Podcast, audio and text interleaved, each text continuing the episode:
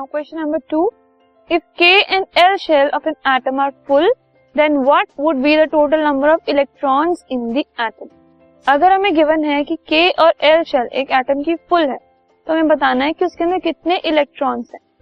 तो इसके लिए हमें ये देखना होगा कि मैक्सिमम इलेक्ट्रॉन्स जो के में और एल में आ सके वो कितने हैं।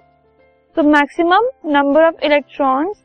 that can be filled in K shell के शेल में आ सकते हैं मैक्सिमम दो और एल शेल में आ सकते हैं maximum eight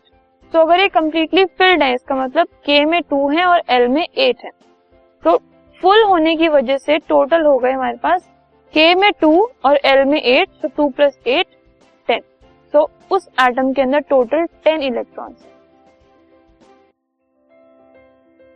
this podcast is brought you by Hub Hopper Shiksha Abhiyan अगर आपको ये पॉडकास्ट पसंद आया तो प्लीज़ लाइक शेयर और सब्सक्राइब करें और वीडियो क्लासेस के लिए शिक्षा अभियान के यूट्यूब चैनल पर जाएँ।